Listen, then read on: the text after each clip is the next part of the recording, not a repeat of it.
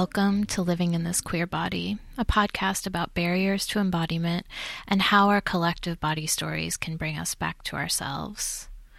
Welcome, everyone. I'm Asher Panjuris, and this is the inaugural episode of Living in This Queer Body, the podcast.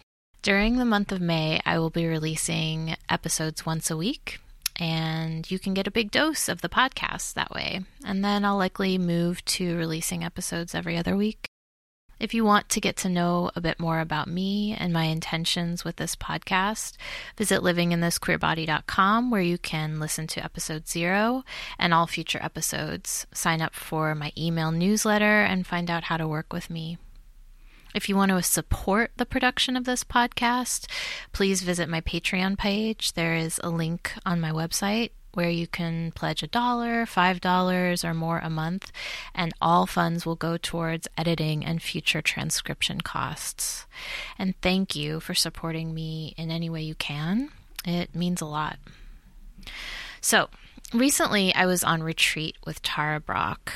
And for those of you queers who don't listen to her while you're trying to relax or fall asleep, she is a trauma informed, attachment based meditation teacher, psychologist, and author. And she, in so many different ways, asked us to consider what in this moment matters to your heart. This is a confronting line of inquiry when we, or at least I am, so focused on, especially as queerly bodied people, erecting defenses and performing roles, sometimes we forget to ask ourselves and others what in this moment matters to your heart. I want to know what your heart longs for, what you long to feel in your body and self right now. So be in touch with me. Let me know via DM or a message on my website. Tell me what matters to you, what stories you long to hear. And finally, mark your calendars. I am hosting a launch party for this podcast on Saturday, June 8th in Brooklyn. The special guests will be announced soon, and I truly hope many of you will join. You can get all the details um, through my email newsletter and on at Living in This Queer Body on Instagram. You can deliver your hopes and desires for the podcast to me in person and join the developing Living in This Queer Body community. Now, on to the show where we will hear our guest, Tamara Santibanez, talk about what matters to her right now. Our guest, Tamara Santibanez, is a multimedia artist living and working in Brooklyn. Her work is rooted in subcultural semiotics, exploring the meanings we assign to materials, accessories, and objects. Drawing from the world of fetish, punk, Chicanx art, and tattooing, she probes the weight objects hold as symbols and the way in which style based cultural signifiers function as shorthand for coded communication. Santibanez is the founding editor of New York based independent publishing house Discipline Press, a multimedia venture dedicated to reconnecting popular imagery of counterculture with the narratives and history of those who create it, with a focus on excavating experiences of marginalized people within subculture. As a tattoo artist working at the legendary Saved Tattoo, Santa Santibanez is widely known for her innovative combination of Chicanx imagery with fetish iconography. I'm so glad you are listening, and here is my interview with Tamara.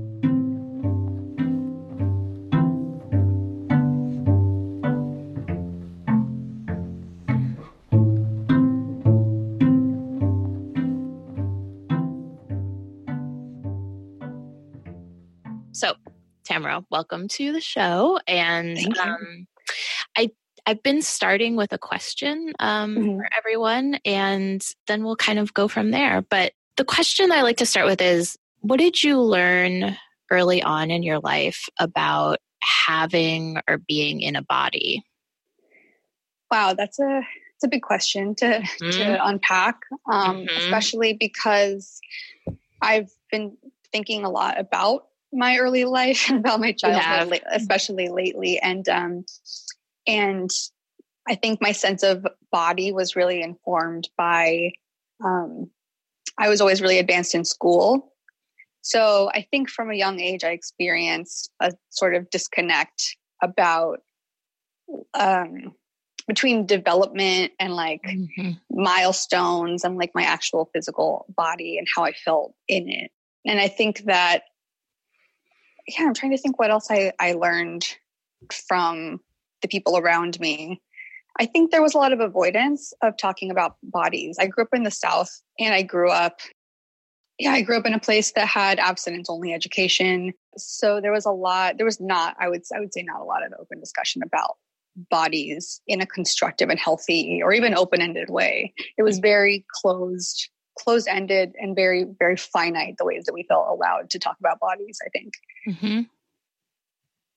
Yeah, I think that probably, I mean, I I can relate to a certain extent having grown up and I will probably talk about this often on this podcast because it really shaped how I related to the idea of having a body was that I grew up in an extremely Catholic environment. And so mm. um, in a southern state. And so, you know, it's a, it's a similar I kind of feel of how do you even know that you have this thing or how to relate to this thing if it's never really acknowledged or only acknowledged as something that like i don't know could be a problem or could be a um, get you into trouble somehow or I, I don't know you know I don't know what your right, right. are with it but um, I feel like from the a kind of abstinence perspective it really becomes almost like dangerous um, yeah the body becomes a thing to fear yeah um, in a way or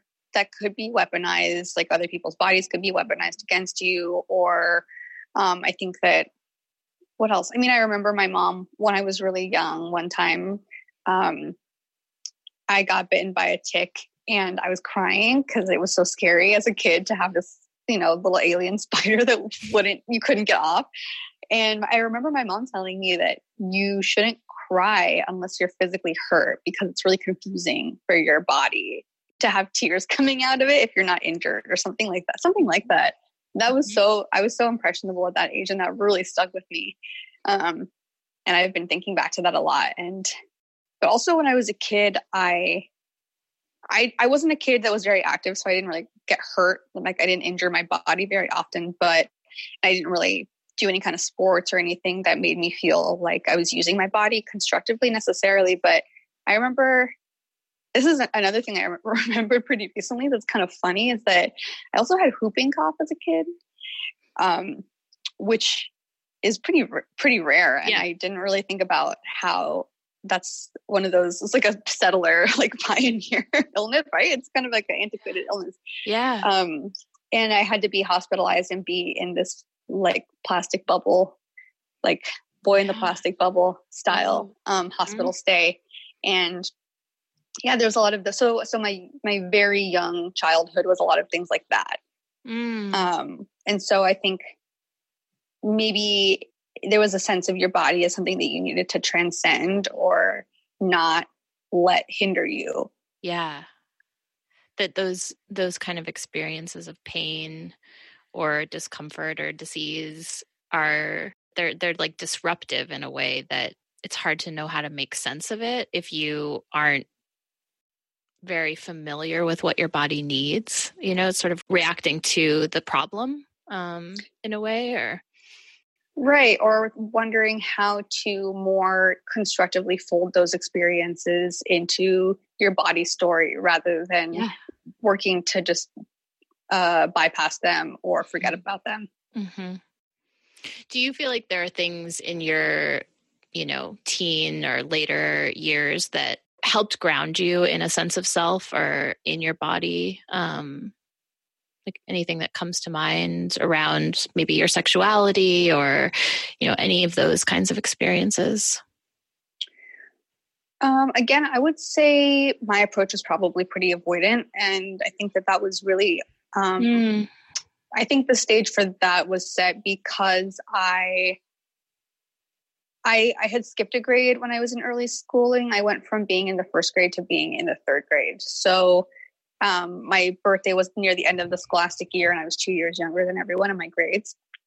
So, particularly during the middle school years, that really set me apart from my peers and everyone at that time was going through all these really intense hormonal and, and bodily changes and mm-hmm. developing these perspectives and kind of like i don't know your bodies are just wiling out in a lot of ways yeah. and um and i wasn't there you know i was a child and i think that that was you know seeing my my peers go through that made me feel both afraid of that and both like I also like I wanted to be there with mm-hmm. them, um, mm-hmm. experiencing it alongside them. I mean, mm-hmm. you know, I don't think I started really going through puberty until I was a junior in high school. Um, mm-hmm. and then going to college, you know, I went to college when I had just turned 17 and I remember getting hips and breasts and things like that and really being concerned that I don't know, I thought I was gaining the freshman 15 or something at that age. I thought that it was some sort of like indicator of like an unhealthy college lifestyle rather than just a normal fact of bodily growth and evolution. Um, and that was so that was there was just a lot of confusion around that i think yeah um and not a lot of sense of how to um yeah how to how to let that process happen organically or in a way that felt positive.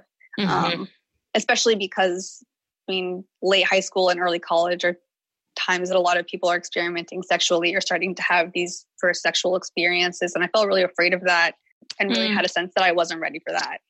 My home perspective on that was for sure very fearful um, around female sexuality, in that my, you know, I think my mom just had this fear that we were going to get pregnant and drop out of high school. Um, and she would really work to try to keep that from happening in whatever way mm-hmm. she, she, could. Um, and so, yeah, there was a lot of restrictions around, you know, where I could go, who could come over. And the for the funny thing I think was that I was I was very straight edge the whole time that I was in high school too. Mm-hmm. Um, I've still never really done any drugs or even smoked weed or anything like that. And there was a few I think I was really good and like maybe maybe part of that was fear fear based, but also like a lot about anger towards um, different kinds of socializing that I saw happening in my town. And I think that um, I yeah, I remember my my mom like sometimes thinking that I was high and being like, "Have you been doing drugs?" And I was like, "I've never done a drug. Like I'm so sober. I don't know what to tell you." and so and so maybe that also contributed to this sort of sense of like what's happening on the outside or like a perception of what's happening on the outside yeah. is not what's happening on the inside. It's not it it's not related to um or you know maybe this this sense of a sort of like teenage acting out and what's normal for teenagers to be doing to the point that it's assumed I must be doing them was just not the truth of what I was doing. Um, mm-hmm. And a lot of that was because I had made really specific choices and that wasn't really being affirmed or even seen. And I think what started to make me feel affirmed was having just making different choices about aesthetics and presentation.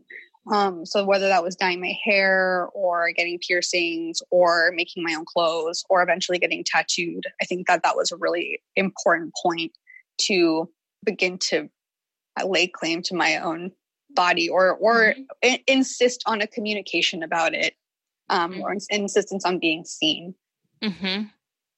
Yeah, just hearing you talk about that makes me think about you know the from what I understand about you know the work you've been doing for quite a long time has been really focused on this idea of like subcultural you know focus on subcultural groups and identities. And the whole thrust of that in some ways to my mind is you know what you see is not what actually exists you know like just thinking about these different intersections of identity like women and queer people in tattooing or you know I don't know if you can speak a little bit about that that kind of feeling of really wanting to expose the complexity in some ways of of these various communities that you or identities that you've inhabited.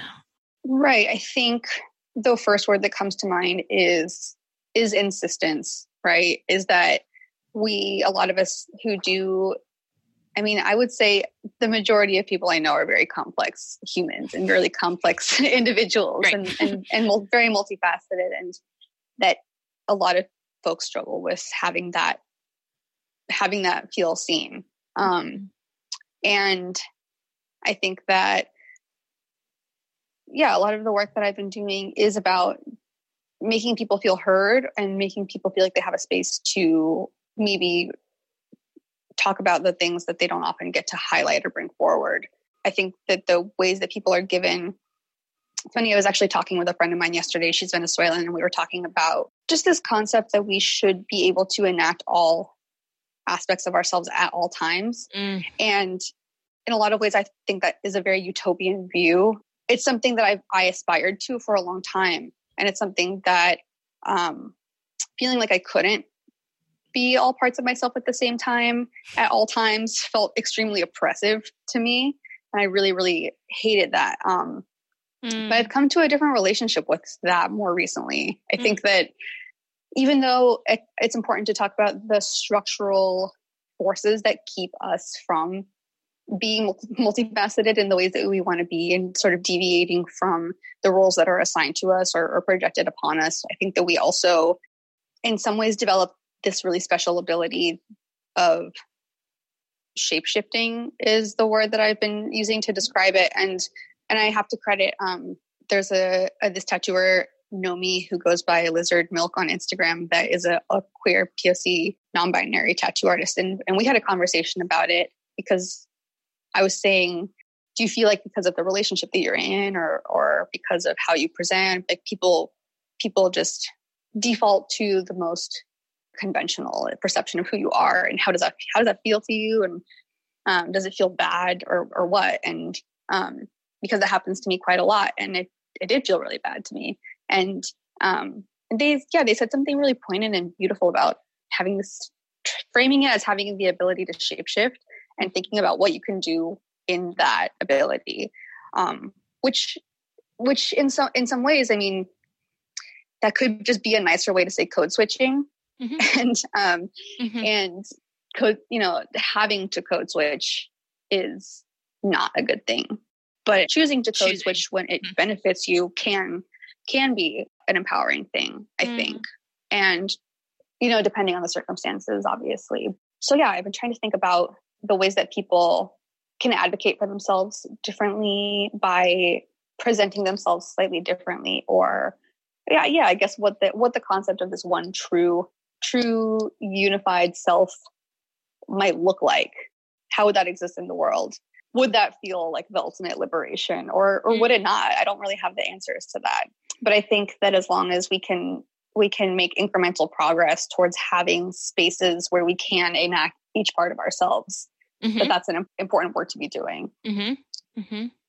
i wonder if you would feel comfortable talking about some of those aspects of who you are and where you have found space to enact like to safely and feel in a kind of a choice based way feel like you can be this part or this part. And i i hear what you're saying about it coming along with compromise or you know some element of like code switching and feeling you know obligated to present a certain way in order to enter into this community or whatever but but for the most part it sounds like you've found some some really grounded spaces where you can really enact these aspects of self right right i think i think for me I, i've gotten to a point where it's not that i have every aspect of my life or every community uh, holding every sure. part of me um, but but it is I do feel at a point where if one,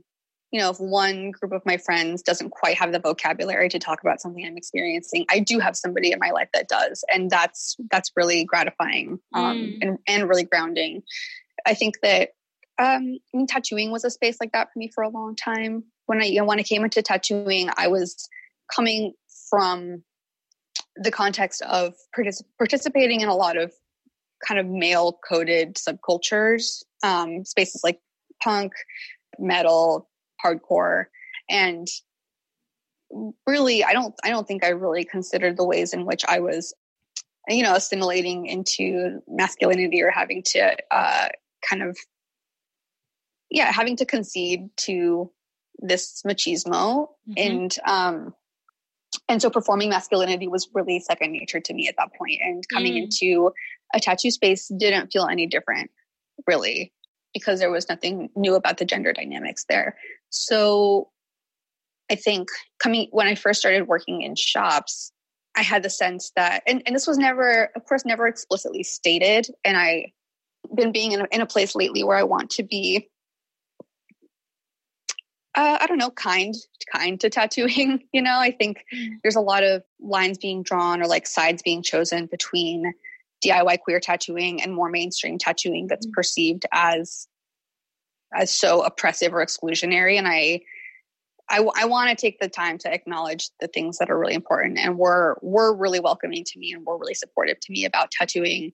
Yeah, you know, even as I was entering, you know, these all male spaces for the most part, I did have a sense that tattooing was about tattooing. It was not about who you were. It was not about your feelings. It was not about um, your life story. Mm-hmm. It was about it was about you know technique. It was about craft. It was about tradition, and there didn't feel like there was a lot of space for me to bring myself into the work.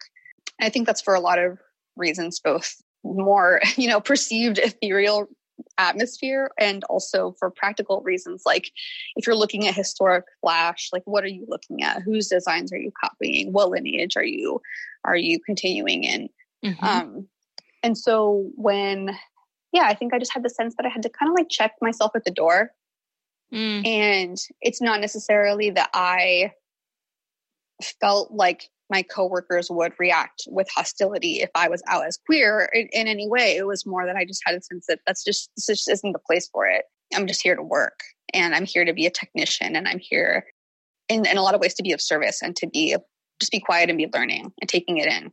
So after moving to the shop that I'm at now, I not only had had more more space to think about what um, what kind of tattoos I wanted to be doing, I mean that that actually just from a practical perspective made me think about what what served me the best in my style and the evolution of my tattooing aesthetic has been drawing from myself and mm. drawing from my my personal experience, my personal knowledge base, like the things I see in my communities and in my daily life. I think has has been what has served to set me apart or help me find a distinctive voice. And so in pursuing a style in a lot of ways. I think I was able to reconnect with me, myself, my my identity, and how how that could exist in a tattoo space. How I could be mm-hmm. showing up for that in a tattoo space. How I could be representing that in a way that I'm, I'm happy that it happened that way because I think it felt more natural. You know, it didn't feel like I was insisting on inclusion in a way that might have been met differently. Mm-hmm. It felt like a really gentle, um, a gentle movement in that direction. Mm-hmm. No, it makes a lot of sense. Can you say a little bit about how that looks now? You know, I mean, like, what does it look like to feel as if you've been able to achieve that that sense of your style your style is something that is informed by your life experience and is impacting other people. I mean the the process of of tattooing in a shop and tattooing people is really intimate and it's you know kind of there's blood and there's bodies and there's stories and feelings and grief and excitement and all sorts of things. And i just wonder you know for you what what it's like to kind of be bearing witness to that process, but doing it from, it sounds like you're doing it from a position of feeling like maybe more of yourself can exist, you know, in that space. I imagine that has something to do with the fact that, you know, from what I understand, you are tattooing people that are somehow like-minded in some way or another right you know maybe you could right. say just a little bit about like what doing that for a living feels like right again again that's been a slow process it's been really a mm. years long long process i mean to to describe to you a little bit I, I, started tattooing about 10 years ago and i've been working in shops for nine so mm-hmm. the shop that i came into um just to give you a sense of I, I think it's changed quite a lot in that time for people who are getting into tattooing now, but the sort of trajectory of how you would tattoo and how your career would evolve at that time. I mean, this was before Instagram. So, was that you would either apprentice at a shop or get into a shop. You would put in as many hours as were humanly possible, tattooing every kind of tattoo, tattooing every kind of person, um, really just not saying no to any work. And just trying to get as much as many hours and as much experience yeah. under your belt as you could. Um, that was also a way to develop a clientele because you know maybe somebody walks in they get a tattoo from you they have a good experience and they want to come back to you or they refer their friend. Um, that was so so doing walk-ins was sort of the primary way that you would get gain experience and get clientele. And then the idea was that you would do enough of that that you would sort of the balance would start to shift between walk-ins and, and appointments and people would come to you more um, for appointments and, and for custom work and like you could slowly build towards doing only custom work mm-hmm.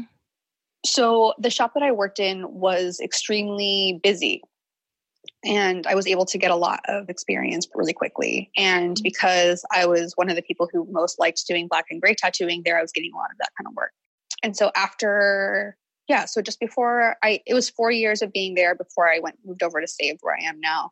And um, in those, by the end of those four years, I had really phased out a lot of a lot of walk-ins and was doing mostly appointments. And so when I moved to Saved, I moved to being strictly appointment only, mm-hmm. which was a, sort of a nerve nerve wracking shift because you never know you maybe have three appointments worth three three months worth of appointments booked out for yourself but who knows if that's going to be steady or not mm-hmm. and tattooing is very susceptible to seasonal shifts and all kinds of all kinds of things but th- at the time that felt really exciting to me that after four years i was able to be appointment only and yeah. do all all custom work so um but the other thing is that you know especially as alongside the rise of instagram again with with the perception that tattooing was really about how you could tattoo you know it wasn't about who you were it was about how you tattooed mm-hmm. and kind of alongside that i think was the ways that you would market yourself or the ways that you would represent yourself through social mm-hmm. media so I really had the sense that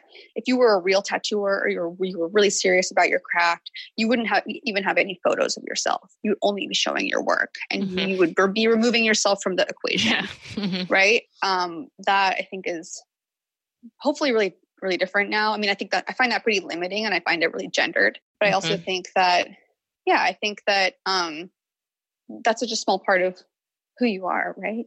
The work that you make and I found that the more I was able to share about myself, whether that was a book that I was reading or reference material that I was looking at or mm-hmm. what art I was looking at at the museum on my day off, that people started to get a more holistic sense of who I was as a person. Mm-hmm. And that was enabling them to make different choices about why they wanted to come to me or what they wanted to get tattooed from me. Um, the the first most exciting thing that I was noticing was that people would come to me with ideas that I, I hadn't thought of, but were really suited to what I liked. Mm. You know, somebody would say, Oh, I know you don't have any flash designs that are like this, but I saw that you, you know, that you're really into this punk band. Would you be into doing something inspired by this punk band? Totally. So I saw you were, I saw you were listening to the record. Um, mm-hmm. so, so that was really cool because it felt, I mean, yeah, it definitely felt affirming. It's like, oh, you, you even noticed that I posted that? Wow, that's so cool. And you like that too. So mm-hmm. we're connecting. Mm-hmm. Um, yeah, so that was exciting. And then um, making my own artwork that I didn't even really intend to be tattoo tattooable or bleeding into tattooing. People were requesting that, and that was exciting too. Mm-hmm. And I think mm-hmm. had a lot in driving the direction of my style. Mm-hmm. Um, so where it's evolved to now, especially as I've been more openly political and shared, I think more and more about the other things that I engage in outside of the tattoo shop um, people come to me because of that. And there's a lot of, I find that there's a really strong community word of mouth mm. that I'm able to benefit from, which means a lot to me. My clientele today, I would say, is for the most part, um, you know, queer people and, and, sex workers and people of color and, and trans folks, and um, and I and I really honor the ways that that that type of referral functions differently. Mm. You know, it's not it's not just yeah, this person was nice to me and they gave me a nice tattoo that I like to look at. It's like, oh, this person understood maybe like a particular um, need that I have around like my presence in the shop, or this person was really careful to, um, you know, use the pronouns that I want to be used, or mm-hmm. um, there's just a whole other set of things to be attuned to. I think when working with different types of clients, and and so having that, having built that community feels good because it feels like I'm doing a good job in mm. uh, in attending to those needs. Um, the thing that's coming alongside that, which I'm now, I'm now thinking a lot about how to sustain is what I've come to think of as a social work aspect of it and um, the therapeutic aspects of it. I, I shared on, on Instagram the other day, I did, a little survey question where I was asking people to tell me why getting tattooed is important to them. And I, I really thought I was going to get a, a broad mix of of answers and i and i did to a, a point but i would say the vast majority of people's answers were about self-empowerment and affirming something about themselves or about reclaiming a sense of their bodies mm. and i mean even i after tattooing people and having those conversations with them day after day was sort of struck by how across the board that that mm-hmm. was what people gravitated towards and um and the tattoo shop i mean there's a couple things that I think are really special about tattooing um, that are unique and don't necessarily get acknowledged in the ways that they should be. The first is that we are being, we're working with people's bodies. Yeah. And that requires a huge amount of trust. Yes. And I don't know that that aspect of it has been, um, has been named as it should be in, in tattooing and i think that that's changing which is really important i think that that's that's something to keep at the forefront of our minds as tattoo artists and i think that the other thing is tattooing creates a lot of intimacy very quickly i don't want to say it's a sense of forced intimacy necessarily but because you are showing up and making yourself so vulnerable and we're ideally rising to meet that mm-hmm. um, you can find yourself in a lot of the spaces where you're acting as therapist or, or that you're bearing witness to some really heavy things um, because you are often and sometimes unbeknownst to you helping people through something really transformative for them i mean i think even at even at its like most fun and casual levels tattooing is about all of those things. Yeah. whether you're whether you have it have it in your mind or not you know whether you're setting out to say i'm gonna get i'm gonna get a piece to like help me move past something traumatic or not i think tattooing or, or you're saying you know i went out to a brunch with my friends and we're gonna get something matching just for fun. I think at the end of the day both of those are still about ownership of your body. And so i think with uh, the, the things that people trust me with when they get tattooed by me are it's it's a lot. It's very I mean, I don't really know the right the right term for it. I know you're that you're a practicing therapist, so I'm sure I don't have to tell you, but I do feel like a therapist, you know, and yeah, I bet. and and um a therapist I who's guess, like inter interacting with you know the physicality of people's bodies too i think a lot gets i mean i would imagine a lot gets conveyed to you non-verbally you know like that you're they're telling a story and you're doing this tattoo and it symbolizes something but it's also you're encountering someone's body and all the like history and potential trauma and all the all the stories right, that right. kind of are embodied there you know yeah and and you develop a lot in response to that. You i think have to develop a really particular skill set and mm. make yourself i mean so so when i first started tattooing i was not good at talking to people. I was i was really insulated in this community bubble at the time.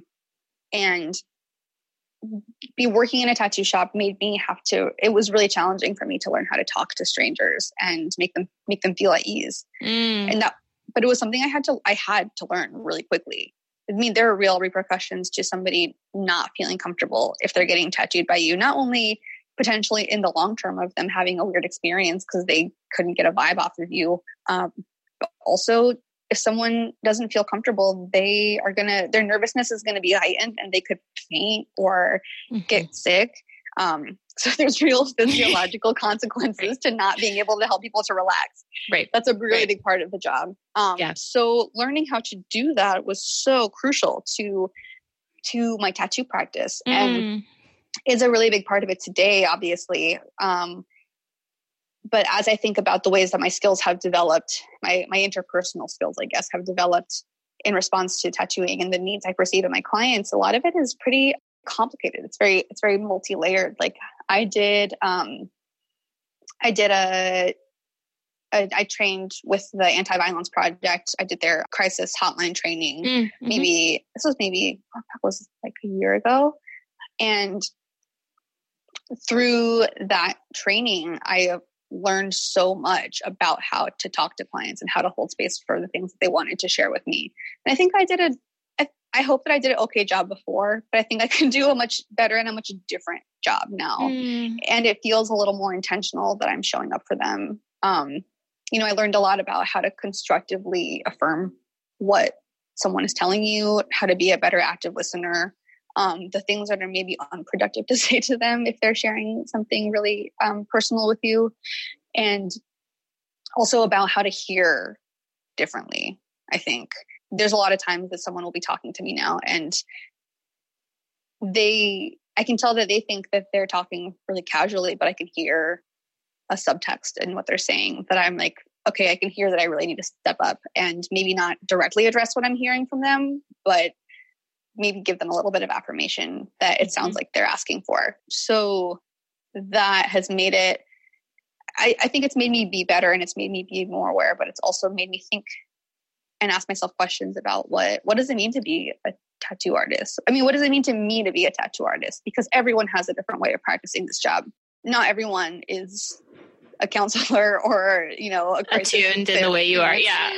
yeah, But I also wonder how other people how other people manage that because to a point we all have to have those abilities whether or not we're working actively to cultivate them or consciously practicing them um, tattooers have to be be empaths to a to a point you know we have to be able to intuit i mean if you're good at your job i think you have to be able to intuit whether someone's hesitant about getting tattooed that day or if someone's nearing the end of their you know their ability to sit for that session or right, right. what someone's pain tolerance may be or what you know i have to be able to tell if my client wants to say something about changing the drawing but doesn't is ner- too nervous to say it right there's there's a lot of things i mean there's been times that i've had people come in to get tattooed and i could tell that it wasn't the right day for them to get tattooed wow. and, and and they're never going to say that and i understand why but i don't I never want to put somebody in a position where they feel like they have to get tattooed for my sake. And then you're put put in the position of having to say like, "Hey, you know what? Like, I think I think today not, might not be the day. Like, why don't you think about this a little longer? Email me. You, we can set another appointment up anytime, but just like take a little time. You have your whole life to get tattooed. Mm-hmm. I'm not mm-hmm. going anywhere. Mm. You can think about this. Um, and so, and so, yeah, I think I, I love being able to do that. It really, it really is meaningful for me. But it, I'm also, I was realizing if I was doing that type of work alongside the work of tattooing, three times a day with three different people for 10 hours a day total, that takes a huge, huge toll. Um, so I'm trying to figure out what that looks like now. Yeah. I, I really value those exchanges and I don't require them from my clients by any sure, means. Sure. But especially if I don't quite know which role I'm going to be playing that day, sometimes it can be it can be really exhausting to back to back be yeah finding yourself performing that the, all of those different roles that kind of holding like really holding space for all the, you're basically holding space for a lot of the different parts of your patient your patients. I just said your patients. My patients your clients. Mm-hmm. um you know holding what their bodies are saying holding what you know their I mean, we haven't really talked about the pain aspect of it, but you know, thinking about I don't know the, the whole the whole experience of you know allowing yourself or actually bringing yourself by choice into a space in which there will be pain that you will experience and that you are also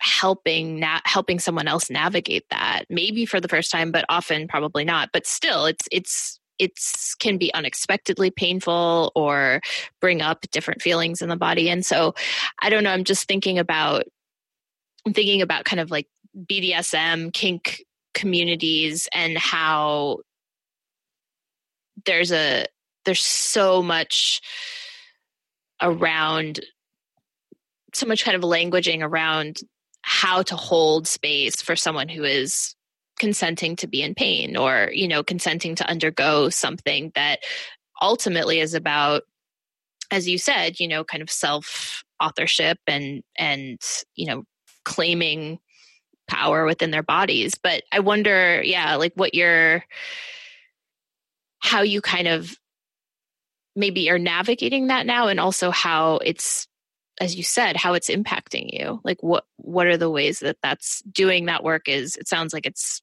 really fulfilling for you but also that it's challenging and yeah absolutely. The the kink aspect of it is is an important one as well because a lot of my clients are people i know through kink community or who are attracted to those aspects of my visual art and that's really exciting for me.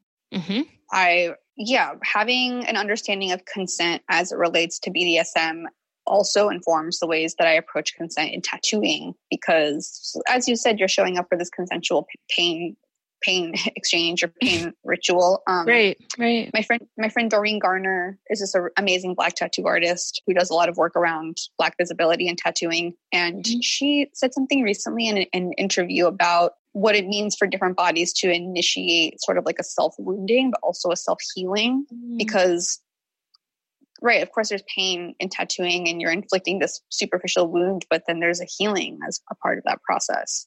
And I hadn't really thought about that part of it before. And mm-hmm. I really like that she said that. And I think that with yeah, I think differently about consent, or about what what my role is in the tattooing too. It's not I, I need to be able to trust my my clients also to communicate with me mm-hmm. about about their their boundaries, where they're at, where what they're feeling, you know, what they need. And yeah, actually I think in some ways I I check in a lot with people when they're getting tattooed and err on the side of like, are you okay? Do you need to call it a day for today? What, you know, and that's that's my preference for sure. But I also understand the ways that through through BDSM understand the ways in which I need to let people communicate that with me rather than insisting that they must not be uh, doing okay. right. right. Um, I mean, yeah, I, I, I like to think of it as being a tattoo doula in a way. It's like I'm helping people usher this experience in for themselves and kind of like coaching them through something that's not always easy, but um, has this really impactful outcome and this feels very worthwhile in the end and is very fruitful in all these different different avenues of why people show up i mean it's it's nice to be able to talk about it because i've been unpacking i've been unpacking so much especially with i think the tattoo i mean it's important to me to be in a tattoo shop versus a private studio because that first of all that type of creative community is really valuable to me and that sort of forced um, I know forced social socialization is important to me because I'm kind of a, a loner and value my alone time. But um, but and and also for safety reasons, right? I I really like being in spaces with other people, but I do think that there's a lot of value in I mean, there's so many there's so many people coming into the tattoo industry now and sort of this this influx of, of queer and DIY tattooing, which I think is really important but i my my personal approach or desire is not to reject the institution of tattoo shops in favor of more decentralized spaces i think trying to unpack the authority that the tattoo shop has had and the ways that it's sort of like monopolized credibility with tattooing is important to to understand and to dismantle to a point um, but i also think it's really important to show people that a tattoo shop is not a bad place. I mean, in its most simple terms, you know, you can. I have a lot of clients come to me and they have had weird or bad mm-hmm. tattoo shop experiences that sometimes came just from the collective atmosphere of the shop or the conversations that were happening around them or any other number of things. And um, I was talking talking with this tattoo artist Mars Hobrecker, who mm-hmm works out of a private studio and and they said that every every one of their clients that comes to them has a weird story about something that happened to them in a tattoo shop and and we were saying that i think a lot of the unseen work that we do is also reinstilling a trust in the tattoo industry and for me in tattoo shop spaces and to yeah, to sort of re-envision what that can can be like or how it can function, and to show people that that's not something they inherently have to avoid. And yeah, I think that the tattoo shop occupies this kind of like magical place where it's about being an outsider at times, but also about sharing space with other people coming together around this art form or around this experience and especially seeing other people who are like you not only performing tattooing but getting tattooed in a space together i think is is really beautiful and significant. And there's something about how that space exists i think that also invites a, a sharing or like a an unburdening maybe is a good word for it like you know i have a lot of word, yeah. yeah i have a lot of clients that talk to me about things that are going on with them or or experiences that they've had and i i can tell with certainty that they they don't have other people in their life that they're necessarily talking to about this or they don't mm-hmm. have a therapist that they're talking mm-hmm. to about this and it makes me it makes me really reflect on what it is about a tattoo shop that makes people feel safe mm-hmm. and because I don't think it's just me, right? Like it's you're not doing a lot of person. you're doing a lot of hard work though to be a very good tattoo doula. I mean, you're really like that's it's amazing, right? But yeah, I hear what you're saying. It's a, it's not just specific to you, right? It's not specific to me. It happens all the time, and and yeah. I think that there's something that has to be acknowledged about about that and about mm-hmm. this kind of like magical place that a tattoo shop can be if we give it the space to be that. Totally. I think that's amazing. It sounds like you're really, you know, you're creating, you're helping to create that atmosphere where you are at Saved. And that's, it's, it's really cool. It's very, it's very interesting. It's really interesting to hear about how you are taking part in this process of unburdening like there are all these different forms you know i'm a therapist i'm you know other people do other things but and they're body workers and you're kind of in in a lot of those different fields right. as a tattoo artist. You right, know what I mean? Right. You're like body work and therapeutic work and all of that. Um, yeah, it sounds like that comes really, really now at this point comes pretty naturally to you in some ways. But I wonder also, you know, something we, you know, haven't quite gotten a chance to talk about is is sort of the idea of how you care for yourself and how you are you know you and I talked about the fact that you deal with chronic illness issues um, right. and I'm wondering if that experience I'm sure it does but informs how attentive you are to other people you know and how careful you are with the vulnerabilities that people are bringing to you? Yeah this this actually isn't, something that i've talked about in detail publicly ever. And it's actually exciting to be able to do that in this context because it does have a lot to do. I mean i i think i shared a little bit about it very briefly on social media recently. And um, that was that was new for me and saying mm-hmm you know, and a lot of people said really nice things, and and a lot of people said I had no idea that you were dealing with this, and partially that's because I I've questioned a lot of what the what the identity of, of chronic illness or being someone who deals with chronic illness means to me, and is that's something that I feel like I can apply to myself or not, and I think. Um, I think that I can because I think ultimately the definition is, you know, do you have to consider your body before you consider other things? Um, which is is definitely the truth for me. Um, mm. What I deal with in particular is pretty intense stomach problems, um, which happened. They came on pretty quickly when I was maybe two years into tattooing, and the onset of it was at a time when I was working like crazy, and I was dealing with a lot of really traumatic personal stuff. Um, I had just gotten out of an abusive relationship. I was with a new partner who was really wonderful, but was also dealing with addiction. And I was working this pretty grueling tattoo schedule and living in a storefront where I didn't have a kitchen or a shower. okay. So, yeah. Yeah. Mm-hmm. So that's where I was at. And, um, and I just started throwing up all the time. Mm. And I mm. didn't really know why. And then I would I would wake up in the middle of the night vomiting. Um, a, a, pretty much everything I ate would make me throw up and then alongside that, I was experiencing a whole host of other physical ailments. Mm. Um, but that being the most present and at the forefront of it. And yeah, and I went to a lot of doctors, and no one could really give me a very good answer about what was happening until I started seeing um, a naturopathic doctor.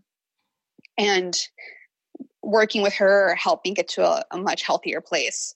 Um, and since then, my health kind of come, you know, those issues kind of come and go in waves. And um, I'll have kind of like a flare up or a resurgence of it. And and it's looked like a lot of different things, but there's definitely been points where it's gotten there, there was one point where it was really, really bad. And um, I missed a lot of work around that time mm. and was trying to show up as well as I could, but it was really difficult for me. And was also, you know, going weeks only like drinking broth because that was the only thing I could really like keep down. Or mm. I was, um, yeah, I couldn't like be in a car. I couldn't be on the subway. I couldn't mm. like there was because there was like a simultaneous like physical ailment, but also like a really really intense anxiety around what was going to happen to my body. Mm-hmm. Um, especially because I was working, you know, like at, at times like working in a carceral space and not having easy access to a bathroom or having to like have a door unlocked for me to be able to like get out of a room also heighten that anxiety and or being in a tattoo shop to being in the middle of a tattoo you're with someone else's body like there's not always a, like a great you know like when you, you take a break when is there a good stopping point? I mean stuff happened to me like my hair was falling out my i dropped like i'm a pretty petite person as it is but my weight dropped really dramatically in ways that felt really bad mm. and yeah i mean pretty pretty across the board it was really awful and i have gotten to a place now where I definitely feel more stable and healthy than I have in a long time. But I had a moment, this was maybe, a, yeah, maybe a year ago where I was, I was taking in such a huge amount of secondary trauma from the work that I was doing. First, firstly, from tattooing, like tattooing full time, dealing with all of this from all my clients, or hearing all these things from my clients. Um, I was also volunteering the, at the crisis hotline at that time. I, which was like an LGBTQ anti-violence hotline. Um, mm-hmm. I was also working at Rikers Island once a week, teaching oh. youth offenders there, and I was also compiling a stationery project with artists who were incarcerated. So I was getting like hundreds of letters of people telling me their stories, um, which were, are often really, really painful, you know, and really, um, really sad stories. So around that time, I got really, really ill, um, and that really drove home for me the con- the connection between trauma and physical illness. Um, and since then, that's something that I've been working to unravel and to get a healthier handle on is mm. what, and, and in a way, I like, I, I really value that experience because it showed me, oh, like there's a ceiling, there's, there's a limit, there's a cap of how much of this you can do before you're going to injure yourself or before you might like do irreparable damage to your body and that's not good for you it's not good for anybody especially if you're trying to show up for other people so that i think has really been at the forefront of my hmm. mind when i think about the ways in which i can show up for others um, because my natural inclination is to put others before myself because it's important it's important to me you know i care a lot about those people and that's something that feels really good and valuable but having to be forced to remind myself like oh, you actually really do need to cook for yourself. That's going to make you feel the best. Or like, you actually need to get eight hours, eight hours of sleep. You actually need to make time to go to the gym and exercise. But it's also made me really hyper aware of the things that my body can do. So mm. being able to do things like getting tattooed or exercising. Or I recently did play piercing for the first time. My friend pierced me and actually pierced all over my stomach. And it was a really great moment of saying like oh this part of my body is strong you know like mm-hmm. even though it's felt like a source of weakness it actually can do quite a lot um mm-hmm. And thinking about like yeah i mean just having a lot of uh questions raised about like how we internalize trauma how we hold it in our bodies how do we release it how do we how do we i don't know find ways to to live with it when we have to mm-hmm. um which which again brings it back around to the tattooing and and what I know firsthand that means for other people. Mm-hmm. Mm-hmm.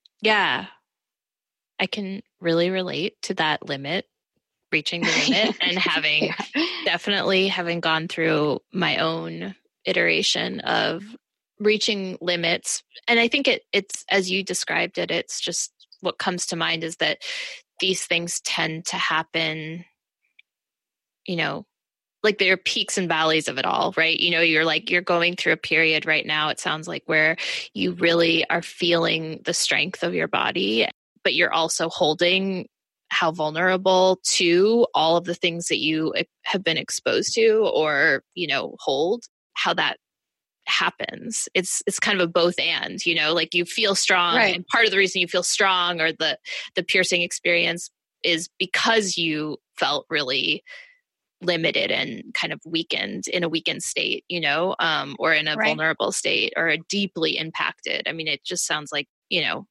you have gone through experiences where you've been so psychically and physically impacted by the things around you as an empath you know? And so I think that's a really powerful I've I can relate to that sense of, you know, what happens when we actually go through an experience like that or continue to go through iterations of experiences of our like the limits of our physical body or our emotional life and then being able to kind of hold a wider range of experience within ourselves um right yeah yeah and i think going back to you know what tattooing can can mean when i think about you know getting like a silly spur of the moment tattoo because mm-hmm. I, because I, I definitely tend to get really sentimental and like existential when i talk about tattooing because it does mean all of these things to me and to other people but i think it's also important to yeah to honor the ways in which tattooing can be irreverent and the ways in which it can mm-hmm. be like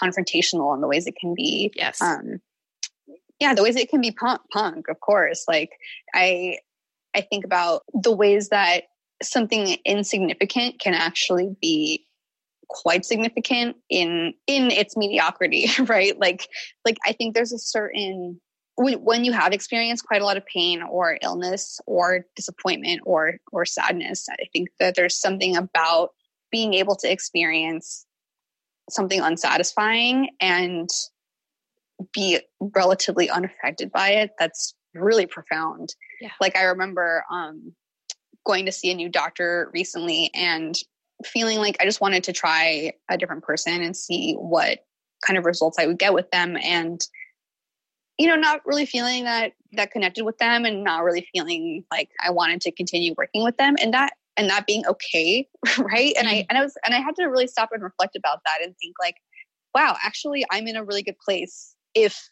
this new doctor not really working for me was fine and I could just let it go. Like I wasn't in right. a place of desperation, of mm-hmm. needing to be healed, of like not having any other option. And so going to like, I don't know, this kind of random doctor a couple times was just not a big deal. And I think about tattooing in the same way, right? Or like kink, I think can even sometimes be like that. And if like, if we're in a place that we don't have to look to everything that we do to heal us or to be transformative and can just like experience it as an experience. Yeah. Um, there's something about that that's actually quite nice and quite comforting. Mm-hmm. Yeah, definitely. Yeah, the kind of holding things a little bit lighter or thinking about pleasure and you know i'm just reading Adrienne Maree Brown's book, Pleasure Activism, and oh, I'm um, just reading her. I'm just reading Emergent Strategy. Emergent now, Strategy, yeah. yeah. Okay, yeah. So she, you know, it it's interesting because she is able to kind of talk about an emergent strategy and all of her movement building work. Uh, so many difficult things that you know she gives voice to all this you know she has such an eloquent way of talking about really deeply entrenched patterns of you know institutionalized oppression and all that. And yet here comes pleasure activism and it's it's just this beautiful uh, book based on interviews with all these different people essentially talking about what you just said you know like finding levity and pleasure in the midst of difficult circumstances or not. You know, I mean, just being able to center that experience periodically in your life. Um, it's a real gift. And so thinking about it's interesting just hearing you talk about because I'm thinking about the range of possibilities within even tattooing, right? You know that there are these like deeply intense grief tattoos that people get or these really like you said these kind of irreverent tattoos as well you know and it, it all you know it all goes on maybe the same person's body right Right, right. Because we do experience all of yeah, those things. And if right. we think about tattooing as a way of recording our timeline or our personal history, then those are all going to coexist. Yeah, they're all going to coexist. Yeah, totally. I, I can really relate to that. Yeah. So we're, I really appreciate you talking about this um, because I think, you know, talking about all of this, but talking about something that, again, going back to the beginning of our conversation, something that kind of isn't always, it's not visible. You know, a lot of kind of physical somatic suffering is not visible. And giving voice to it i think can be really powerful for other people who are who are also not visible with their suffering but doing exactly what we said, which, which is considering your body first, you know, before right. you do anything else. And so I really appreciate that. And I want to give you, before we end, an opportunity to talk about what you're doing now and tell people where they can find you and work with you or look at your work. And I know you have a um, a residency happening, so I'd love to hear a little bit about that. Yeah, so right now I'm doing a full time residency for visual arts at the Museum of Arts and Design at Columbus Circle. So I'm there Tuesdays through Saturdays, and people are welcome to come and visit me and watch me work and hang out. There's a cool punk exhibit right now and a cool jewelry exhibit that are both up. So it's a really good time to come mm-hmm. through. And the museum's kind of a hidden gem, and they do a lot of really good film, film screenings and things that I would highly suggest folks check out. So I'm there. There's another artist in residence there, each a different one each day of the week in the studio next to mine. So that's also really cool. They're all really talented people. And I'm also, I am still tattooing, but I'm tattooing, you know, nights and weekends style, overtime style, um, just less than I usually do. And what else am I doing? I think that's a good question. um, it's a lot. I am, yeah, that's a, that's a lot. Um, I'm also working on some stuff for Discipline Press, my independent publishing house. Um, it got put a little bit on hold for the first half of the year, but I'm going to looking towards a new release for the fall with my friend Carlos Jaramillo, who's a photographer doing work um, in and around prisons in Peru.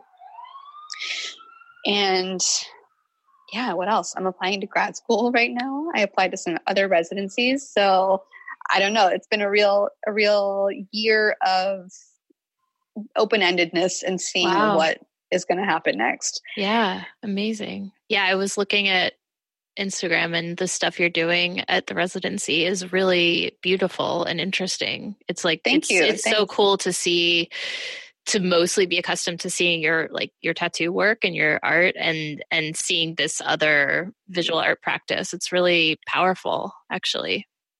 Thank you. I'm really happy to be able to immerse myself in that and also to be able to share it with people when they come through. Yeah. Yeah. Well, I really appreciate you taking the time to talk. Of course. And thank you was, so much for having me. It was lovely. It was lovely to talk with you. So thank you.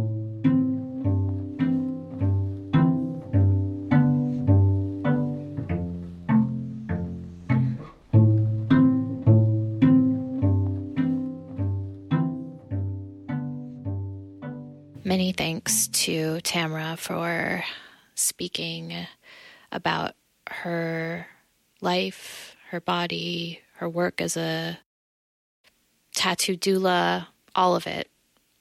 What a sweet conversation. And I obviously am probably feeling the same as a lot of you that we all want to get tattooed by her soon. Um, or maybe I'm just speaking for myself, but I am really appreciative to everyone for listening, and you can find me at livinginThisQueerBody.com and subscribe, give us a five star review, donate a dollar a month for our Patreon, do all the things that you can to support this emerging podcast. I really appreciate it. And you can find lots more about Tamara at her Instagram uh, it's Tamara Santibañez, and she is, like she said, in residence at the Museum of Art and Design, which is a really cool museum in New York. And you can find out about her publishing press at Discipline Press on Instagram, as well as follow her at Saved Tattoo on Instagram. Thanks so much for joining me, and you will hear more from me again soon. Until then, let's do our best to take care of ourselves and each other.